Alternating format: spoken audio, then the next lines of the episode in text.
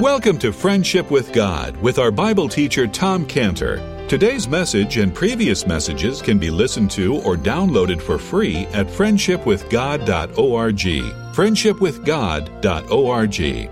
You can also obtain free resources from Tom Cantor and view our online bookstore at friendshipwithgod.org or call us at 800 247 3051. 800 247 3051. Tom Cantor also has a daily devotional verse that comes out each day by email and on Facebook. To receive this small daily devotional verse that Tom Cantor puts out, you can sign up at friendshipwithgod.org, friendshipwithgod.org, or find Tom Cantor on Facebook by searching for Tom Cantor and Friendship with God. Now, here is our Bible teacher, Tom Cantor. Father, thank you so much for your word this morning, which, Lord, we treasure above everything. And Lord, as we now, Lord, dive into your word, we pray that you would, Father, just uh, minister to us, be the second voice that's speaking this morning in Jesus' name. Amen. Genesis 45, verse 17. Genesis 45, verse 17. Pharaoh said unto Joseph, Say unto thy brethren, This do ye.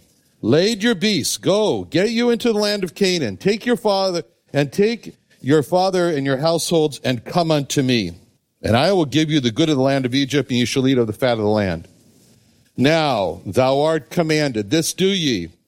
Take ye wagons out of the land of Egypt for your little ones, for your wives, bring your father, and come. Also regard not your stuff, for the good of all the land of Egypt is yours. The children of Israel did so. And Joseph gave them wagons according to the commandment of Pharaoh and gave them provision for the way.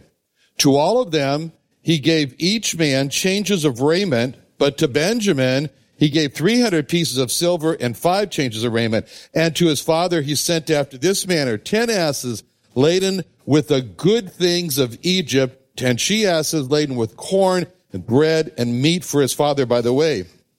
So he sent his brethren away, and they departed, and he said unto them, See that you fall not out by the way. okay, now, what we have been studying here is this great invitation. This is the invitation. Very significant time, very significant point in the history of the Jewish people. Why? Because here Pharaoh is making this invitation for them to come down to Egypt. That's what we're seeing in verse 19 when he said, You're this, thou art commanded, this do ye. He says, Take your wagons out of the land of Egypt for your little ones, your wives, and bring your father. And then this great invitation where Pharaoh, the, the Pharaoh of Egypt says, Come.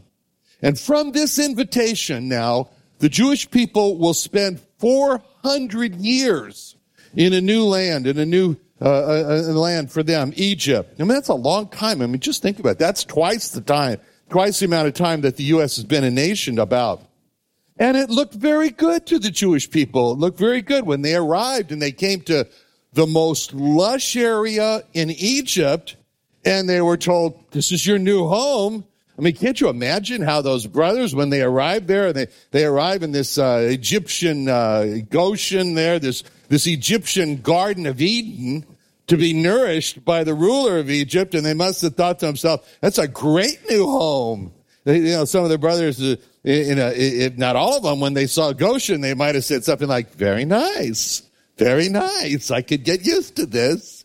And and I mean, and they probably thought, you know, who needs Canaan with all the drought and the dust and and, and, and here we are in this most beautiful, lush banks of the river Nile, and this is going to be my new home. I don't think I ever want to see uh, Canaan again. I'm gonna, I'm kind of finish with Canaan. Did you know that when, when, when, um, Herzl was, uh, was, was, uh, was promoting a Jewish homeland, did you know where he wanted it to be? it wasn't, it wasn't Israel, uh, what we know as Israel today. Did you know where it was? It was Uganda. I've been to Uganda. It's not bad. Very nice. Lots of banana trees. You know, that's where he wanted. But anyway, but it, it, that would have been an Egypt for them because Egypt also well, well, not to say this about Uganda, but Egypt was a land that was filled with idolatry, filled with sensual pleasures, Cleopatra and all, and everything that God hates. And the Jewish people were in danger of loving Egypt, so just like Christians are in danger of loving the world. So God had a remedy for that problem. Enter one new Pharaoh from Exodus 1 8. What did I say? Well, Exodus 1 8. And there rose up a new king over Egypt, which knew not Joseph. So God's remedy for Israel to not make Egypt their real home was a new king over Egypt that which knew not knew not Joseph. Now, seeing Israel had come into this beautiful region is a picture of what happens to us, especially us who live in San Diego, America's finest city. I mean, just like Israel, we're in danger of also saying, very nice, very nice. I can get used to this.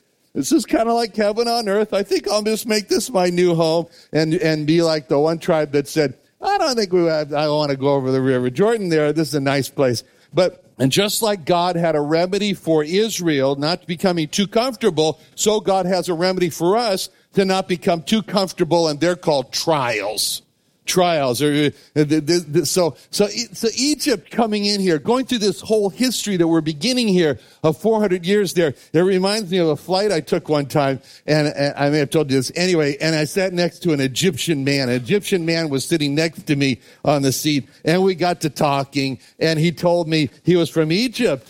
And I said, Oh, Egypt, my people spent a lot of time in your country, I told them. I said, Oh, yes, it was beautiful. I said, The place that your Pharaoh gave to my people was outstanding. And your people were so hospitable. You even gave us a VIP transport from our old country to bring our people to your country. Oh, it was wonderful. And, and, I, and he's kind of scratching his head saying, well, what is he talking about? And I said, oh no, your Pharaoh gave to my people the top eastern part of the river Nile, right there at the delta before it empties into the Mediterranean. It was very nice for cattle. See, my people had cattle. And it was very nice for agriculture. Boy, were my people happy at your place. It was so nice, at least in the beginning. I told him, I said, eh, a couple hundred years, everything was just perfect. But then I think maybe we wore out our welcome. I don't know. But because a new Pharaoh came along and, and he didn't like my people and he wanted, to, well, he wanted pyramids of all things, you know, so many pyramids he wanted. And so my people had to build these pyramids and pyramids. And, and then he imposed a kind of population control and that wasn't very nice. And so the pyramids, the population control, and I told him, I said, we just wanted to leave, but your Pharaoh didn't want us to leave. And finally we left. And our leaving from your country was so famous, a book was written about it. Can you believe it? I said, and you know what the title of the book is? The Leaving. That's the title of the book. It became a famous bestseller, I told him. And the amazing thing about it was I was talking, going on all this, he had no idea who I was talking, what I was talking about. He didn't know until I said, we had a very famous leader to bring us out of your country, and his name was Moses. Then he said, Oh, okay. Uh, actually, we cannot overlook how important verse 19 is because this invitation where Egypt hosts Israel for hundreds of years is where it is a time when Israel will grow from a people of around 70, a little more than 70 people to millions of people and this is going to be the greatest honor and the glory for the country of Egypt when they were so hospitable to God's people, the Jewish people. But the greatest shame of Egypt was when they turned against and started to systematically kill the Jewish people. And in this sense, Egypt is very much like Germany because we talk a lot about the Holocaust of Germany and how so uh, the greatest shame of Germany is when they systematically killed the Jewish people. But just like with Egypt, we should never forget all the hundreds of years where Germany was very hospitable to the Jewish people. Jews flourished in Germany. And during those years, Germany was very good to the Jewish people. So from heaven's perspective, that was the time of Germany's greatest honor and glory when they were good to God's people. Now, we come now in, in, our study here to verse 21, and this is the first time, there's something in verse 21. I want you to look at verse 21, and you tell me, what is there in, ver- in, in, in, this verse, you know, it, it, it, verse you see there, verse, verse 21, yeah. What is there in verse 21 that appears for the first time in the Bible and is going to continue on? What is there? The first time they're called the children of Israel. That's right. Now, have you ever thought about that? I mean, have you ever thought, that's the first time in the Bible that the Jewish people are called the children of Israel. And so it's, have you ever thought about that? I mean, how surprising this is for a title for the Jewish people. I mean, there's Clint and there's Cody. And what if we say, well, they are the children of Mr. Cody? they're, they're. I mean, grown people like, like, like Clint and, and, and, and Cody being called children. Children. I mean, it's such an interesting title that God has chosen to call the Jewish people. He's, he's chosen to call them children children of Israel. Now, why would God do that? Why would God call this the people the children? I mean, it reminds me of a time when I was in Japan and, and our company's Japanese president and I, we, we had just arrived by train from Tokyo to, to Osaka. We were going to a business meeting.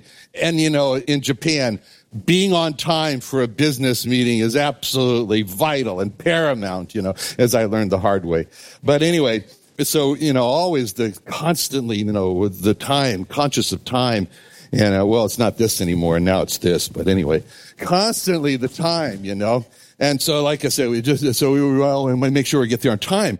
So we get into the taxi and we don't know what the traffic's like or anything. So, so our Japanese president, he asked the taxi driver, how long will it take for us to arrive at, uh, you know, Doshomachi Street there in, in, in Osaka? How long is it going to take? And the taxi driver told him it's going to take about 20 minutes. So, so he, he, he turned to me, our, uh, a friend of Japanese president, he turned to me and he said these words, Mr. Driver said that it will take about 20 minutes. And when he said that to me, Mr. Driver, I started to laugh. Mr. Driver, I said, well, well, well I, I, said, well, we'll tell him that Mr. Passenger says thank you. I mean, I thought, it's so much like a child to say Mr. Driver. And I thought, that's Japan. Japan is a company, a country of children, of children. And that's how God has chosen to call the Jewish people. Children, children of Israel. I mean, they may be 85 years old, but he's going to still call them children. And God has chosen to call his people children. And that's what makes it so important for us to see uh, uh, uh, what God sees in children that, that, that help us to understand why he's chosen to do that. And unfortunately, we have this account of the Lord Jesus when he encounters children in Mark 10, 13. Mark 10, 13 is so interesting because it's the encounter of the Lord Jesus with children where it says in Mark 10, 13, and they brought unto, they brought young children to him. They brought young children to him that he should touch them. And his disciples rebuked those that brought them. And when Jesus saw it, he was much displeased and said unto them, suffer little children to come unto me and forbid them not, for of such is the kingdom of God. Verily I say unto you, whosoever shall not receive the kingdom of God as a little child, he shall not enter therein. And he took them up in his arms, put his hands upon them, and blessed them. Now, here were, here were children, here were children. They were brought to the Lord Jesus, and this was an opportunity for us, for everyone, to see his attitude toward children. And to see the Lord Jesus here with the children gives us insight into why Jehovah Jesus has chosen to call his Jewish people children or his people children in Genesis 45, 45, 21 here. The children of Israel. So in this account in Mark 10, 13, we're not told who brought these children to the Lord Jesus, but we can assume it was their parents. I mean, why not? But the, and there were instances in the gospel where concerned parents came to the Lord Jesus to, to, that he would heal their sick bodies. But these parents were not bringing their sick children to the Lord Jesus for healing. They were asking the Lord to do something not different from healing their children. They want the Lord Jesus to touch them. They want him to touch their, their children. In Matthew's account, it says how, how they asked the Lord to put his hands on them and pray for them.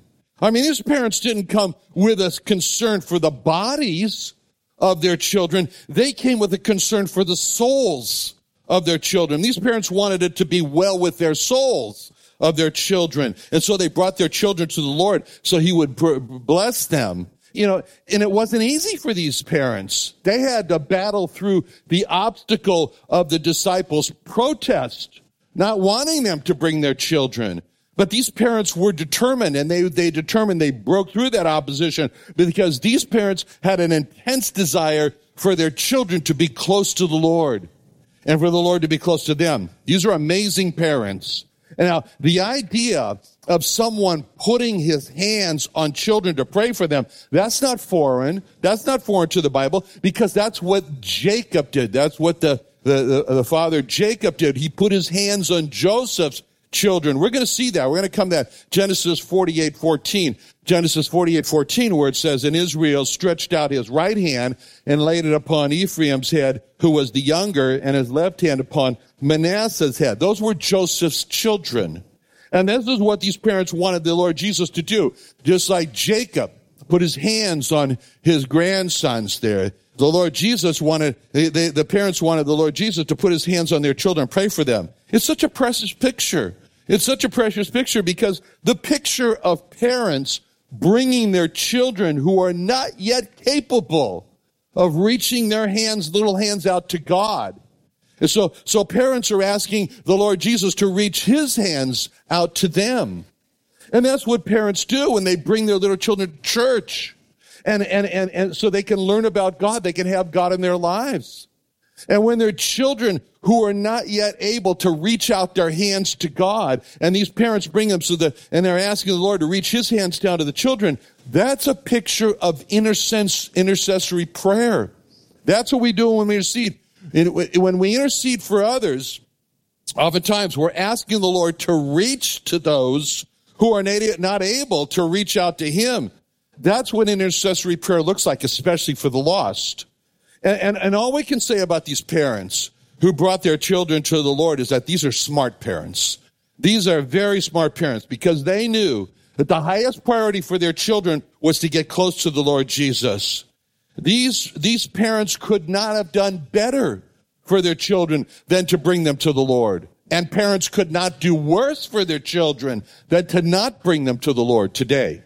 And it breaks my heart today to see, to see children raised without God. We have a whole generation that's grown up without God and another generation that is growing up now without God.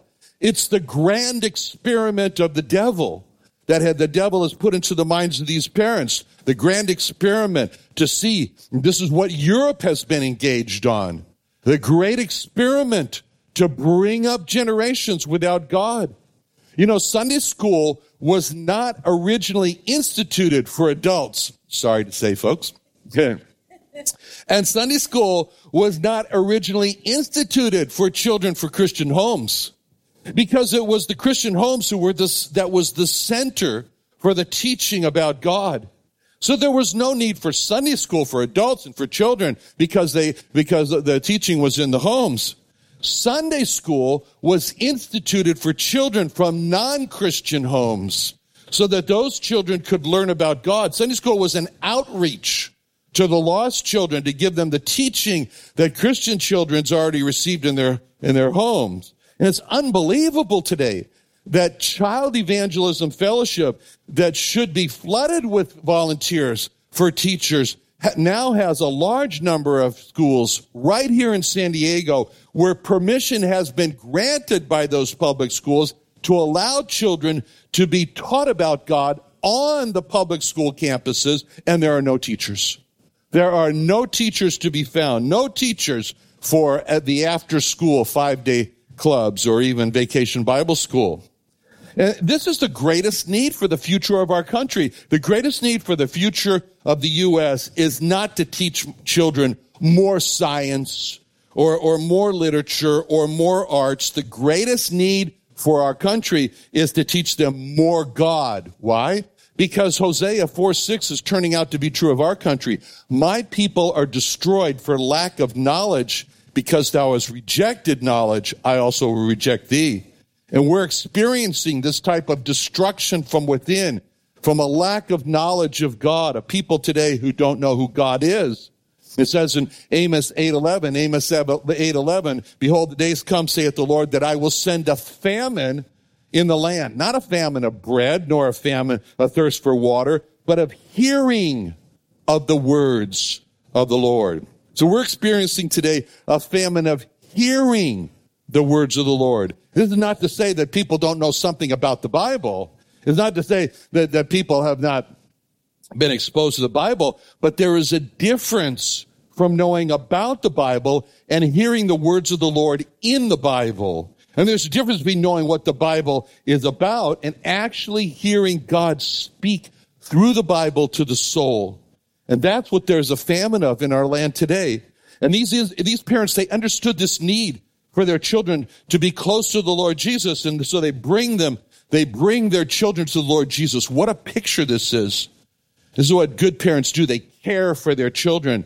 What a picture this is of care. What we should do also, Peter made this promise, uh, Peter made this statement about the promise of salvation when he said in Acts 2.38, Acts 2.38, Peter said unto them, Repent ye, be baptized every one of you in the name of the Lord Jesus, in the name of Jesus Christ for the remission of sins, and you shall receive the gift of the Holy Spirit. For this promise is unto you and to your children and to your children. Lays an obligation on them, a responsibility. God wants the children to be saved. He told that. The prophet Isaiah told that to Israel when he said in Isaiah 44 3, Isaiah 44 3, he said, I will pour water upon him that is thirsty and floods upon the dry ground. I will pour my spirit upon thy seed and my blessing upon thine offspring. That's the next generation. Reminds me one time I was talking to a, a lost person and he just had a baby. And I told him, well, what you need to do for that baby is you need to get saved yourself so that you can then bring your child to the Lord. Now, the disciples, they, they, they were trying to stop the children from coming and, and, and, and, and they didn't want that. And, and, and now the question becomes, but I wonder how old these children were that are being referred to in this passage, Mark. I wonder, were they 12 year olds? Well, we can get an idea how old they were when we look at Mark 10, 13, because they're called young children. Young children. And then the Lord refers to them in the next verse, Mark 10, 14. He calls them little children.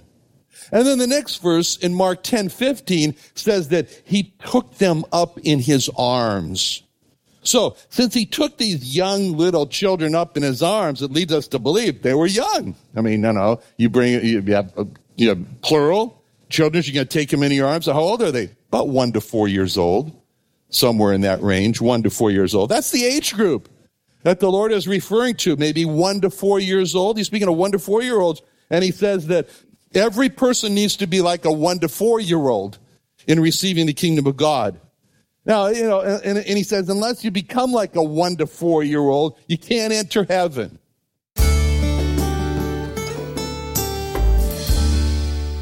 Another wonderful day studying the Bible with our Bible teacher Tom Cantor here on Friendship with God. Don't forget that today's message and previous messages can be listened to and downloaded for free at friendshipwithgod.org. Friendshipwithgod.org. You can also go online to find free resources from Tom Cantor and our online bookstore at friendshipwithgod.org. You can also find Tom Cantor on Facebook, and you can also go to friendshipwithgod.org and sign up for his daily devotional. Tom Cantor is also the founder of Israel Restoration Ministries. You can visit that website at israelrestorationministries.org. You can write to Tom Cantor at P.O. Box 711330, P.O. Box 711330, Santee, California. Santee, California 92071. Or email Tom Cantor at tomcantor at friendshipwithgod.org. Tom Cantor at friendshipwithgod.org. Or for more information about Tom Cantor and Friendship with God and Israel Restoration Ministries, call us at 800 247 3051. What are you doing Sunday nights? Join Friendship with God radio Bible teacher Tom Cantor of the Friendship with God Fellowship Church every Sunday night at 5:30 p.m. at the Creation and Earth History Museum in Santee, California. Watch and listen live around the world to Tom Cantor Sunday evening on YouTube.com by searching for the Friendship with God Fellowship or by going to our homepage at friendshipwithgod.org. Do you have fatigue or trouble getting out of bed or just getting through the day? Are you so tired you can't focus? Do you feel like your life is drained away? Do you have fibromyalgia headaches? I have good news for you. Our doctors at Scantibodies Imaging and Therapy can give you cellular ozone therapy. Why not get your energy back now by calling us at 1 888 529 9016 or visit us at treatmyfatigue.com.